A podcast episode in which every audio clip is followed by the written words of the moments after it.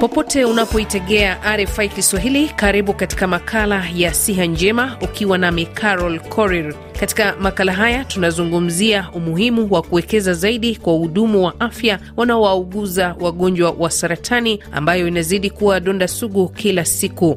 Wahudumu hao haswa wauguzi wanabebeshwa mzigo mkubwa wa kuwashughulikia wagonjwa hao ambao ni wengi karibu wagonjwa mia moja wapya kila siku, kutumia rasilimali chache, hali ambayo imewaathiri kisaikolojia na hata afya zao. Tumezungumza na rais wa wauguzi wanaowahudumia wagonjwa wa saratani nchini Kenya, Roslin Okumu, anayetupa uhalisia wa suala hili. Majina anaitwa Roslin Okumu. Kansa ni ugonjwa ambao inakuja na inakuwa ni kama safari, hauishi mara moja. Na ukikuwa na mtu unajua, muuguzi anakuwa na yeye kutoka ile wakati wa kumwampea information ya kuzuia ugonjwa wa kansa. Sasa akikuwa na huyu mgonjwa mpaka tena apate diagnosis, hiyo wakati wa diagnosis ni wakati mgonjwa anapata uchungu mwingi, anakuwa katika hali ya ile hali ya kusumbuka kwa kichwa. Wakati mwingine hata muuguzi pia huwa anasikia vibaya anaanza kusikia kama akiona labda ni mtoto mdogo amepatikana na hii ugonjwa wa kansa, ni mtu mwenye hajiwezi, inamsumbua akili, na akishapata matibabu tena vilevile kunakuwa na shida zingine zinawezatokelezea kama uchungu zaidi, na hata ikawezekana kuwa hiyo matibabu pia kuna zile kemikali zenye ni kali zaidi, zile zinaweza hata kuwa na mahadhara kwa maisha ya huu muuguzi. Inamaanisha hata yeye anafaa akuwe anatumia zile protective gear, lakini vile vile kila siku anaz, anazi, anatumia hizi dawa kupeana huduma, inaweza kuwa na mahadhara kwa maisha yake kumaanisha muuguzi huyu ni mtu anafanya kazi kwa hali ngumu zaidi. Huyu ni mtu anatakikana kwanza, mawazo yake yale, anapitia shida na wagonjwa, anatembea nayo safari,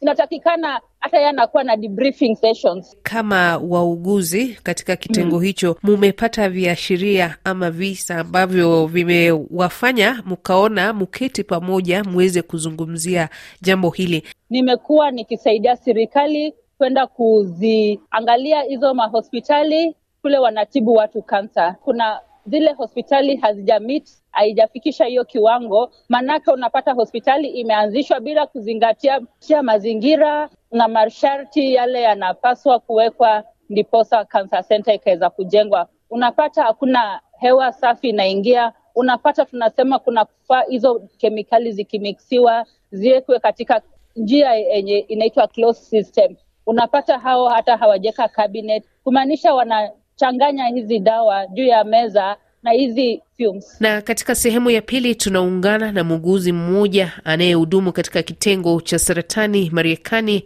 kaunti ya Kilifi, pwani ya Kenya. Jina langu ni Gertrude Mbeyu Mwambui, nafanya kazi Mariakani Hospital ambao ni sub county hospital kwa katika gatuzi dogo la Kaloleni. Mimi ni muuguzi lakini nimechukua specialty ya saratani. Tukianzia uh, katika takwimu tunaona kwamba saratani ni namba tatu kutoka kwa uh, vifo vinavyosababishwa na uh, shinikizo la damu, kisukari, alafu uje sasa saratani. Watu hawajaweza kujua masuala ya saratani, jambo la kwanza, na hata wale ambao wanajua mara nyingi hutufikia hospitali wakiwa washachelewa tayari na saratani ishasambaa. Namba two, bado tuna struggle na resources, na nikiongea resources, aa, mimi kama muuguzi, kama leo tulikuwa tunaangalia takwimu, tuko kama mia nne ambao tumetrainiwa kwa swala hili zima la saratani, na hiyo inachangia pia katika a, a, a, a poor prognosis of the disease kwa sababu hawapati ile tiba ambayo inatakikana kwa haraka na hata kuwa access pia sometimes hata wale ambao wame utawapata wako sana wengi mjini. Nikiangalia katika gatuzi dogo la Kaloleni niko peke yangu, so siwezi kuhudumia wananchi vilivyo. Tuje kwenye mtagusano wako na wagonjwa, nini hukumbana nao kila asubuhi ama kila wakati unakuwa na wagonjwa hao? Kile ambacho ninakumbana nacho mara nyingi ni uh, wagonjwa ambao wana hamu ya kujua mengi kuhusu saratani, na nashukuru naweza kuwaeleza ama kuwafahamisha, lakini kile kinachonisikitisha zaidi ni wengi ninaowapima, part of them wameathirika na hata hawajui ile kansa imeanza kusambaa. So already huyu ni mtu ambaye unaona quality of life yake kidogo imepungua, kwa sababu saratani ishaanza kusambaa. So hakuna mengi sana ambayo tunaweza kumsaidia. Ukiangalia pia hata mara nyingi wengi wametoka katika jamii maskini, hata ukimwambia aende afanye test, sometimes it is so devastating ya kwamba hawezi kulipia vile vipimo vya maabara bila shaka Yes. kuna wale pia wagonjwa ambao sasa wamefika ile stage 4 wanahitaji Yes. matunzo pengine kwenye hospitali. hata ikifikia hiyo stage uh, tumefundishwa kusaidia yule mgonjwa hata kama tunajua imeshindikana na huenda aka, akaaga we want them to have a dignified death kifo ambacho hakina uchungu. So kuna vile ambavyo tunge uh, tungependa kumnas huyu mtu mahali ambapo atakuwa very comfortable mahali ambapo uh, hatakuwa na uchungu. Mara nyingi saratani huku, huja na uchungu mwingi.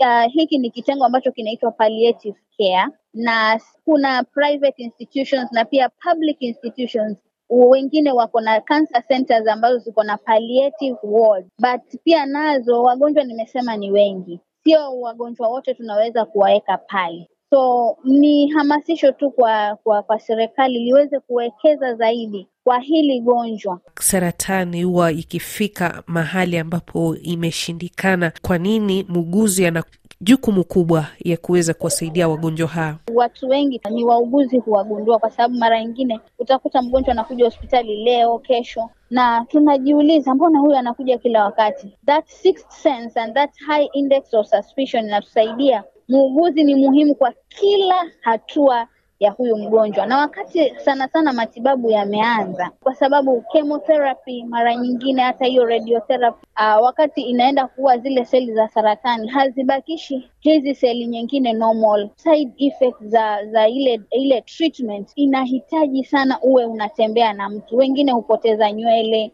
wengine huwa weak hawawezi yani wanakuwa tu uh, dhaifu hawawezi kutembea wengine hawawezi kula hawawezi kufanya functions za kila siku ama shughuli zao za kila siku wengine hawawezi kuoga. So muuguzi anakuja hapo very important mtu wa muhimu sana. Mtu anamsaidia kuoga anamsaidia kula kwa sababu nutrition is very important in, in cancer treatment. Wachana tu na treatment ya madawa hata muuguzi anakusaidia with psychosocial care ama afya ya kiakili kwa sababu saratani si ugonjwa rahisi. Huwa unasumbua watu wengi wanakuwa na misongo ya mawazo. So tumetrainiwa kupeana psychosocial support even to the, to the, to, to the relevant others your next of kin ama the caregivers. Na hata wakati imeshindikana mtu anakufa. Muuguzi is the last person utamuona pale kwa kitanda kama ungependa kuandika hata will Kufanya kazi katika mazingira haya kama muuguzi uh, Yes. ni changamoto. Sijui kama nyinyi pia huathirika, na ili kujisaidia huwa mnajisaidia vipi ili kuhakikisha kwamba wakati unamsaidia mgonjwa na wewe pia usije ukaishia kwenye msongo wa mawazo? jambo ambalo linajitokeza ni kwamba tunahitaji uh, juhudi zaidi za kuhakikisha kwamba ambao tuko katika hichi kitengo tunapewa kipaumbele katika masuala ya safety because of the occupational hazards ambazo tunakuwa exposed to tunahitaji kutunzwa. Chemotherapy ni dawa ambayo hata sisi inaweza tuathiri. Ile miale uh, inatu sometimes in, uh, hata wale wengine hata ni waoga kufanya hiki kitengo kwa sababu mtu anafikiria nikiwa exposed kwa miale pengine uzazi wangu baadaye utakuwa na shida vitu kama hivyo. Na unajua hivi vifo vya vya wagonjwa wetu pia sisi hutuathiri kama vile vinavyoathiri watu wengine. Pengine tungekuwa na psychologist tungekuwa na counselors ambao tunaweza wa approach anytime we have these issues